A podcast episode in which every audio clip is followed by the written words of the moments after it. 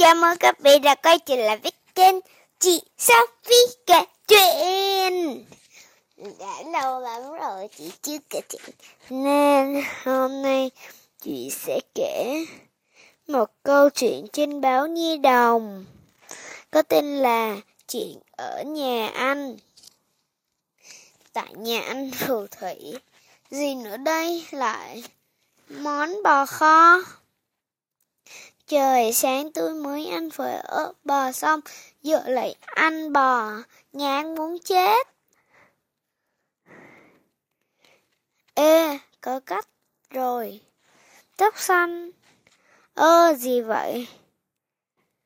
Xin được trợ giúp, đừng nói là... À, lại nhờ tớ ăn nha. Thèm lắm nhưng tớ đang trong lịch giảm cân mất tiêu rồi.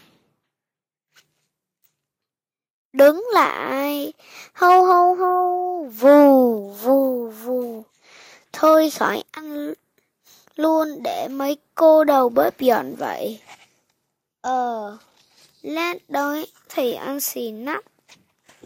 Mình nói dở lắm hay sao mà? Hít.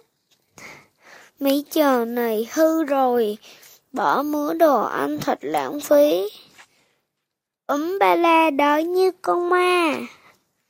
Phòng học, bùa chú. Hít, sao đói dữ vậy ta? Ờ, anh snack đi. Tôi cũng đói nè. Rột rột. Buster Nut này hết hạn sử dụng từ hôm qua rồi. Kỳ vậy. Đi mua sữa, uống tạm vậy.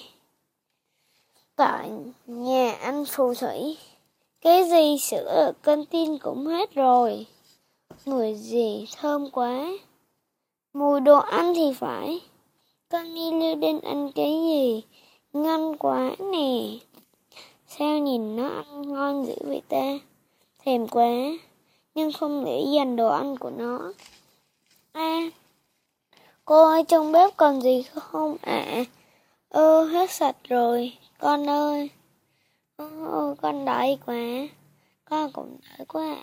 À, hu chỉ còn một ít bờ kho trong nồi, nhưng mà lúc nãy tụi con chê mà. Không có đâu cô. Cô, ơ cho tụi con xin ạ. À. Té xỉu. Con cảm ơn cô nhiều à, nhồm nhồm. Quá ngon quá nhùm nhùm ngòm ngòm. không có gì. Ăn từ từ kiểu nghẹn.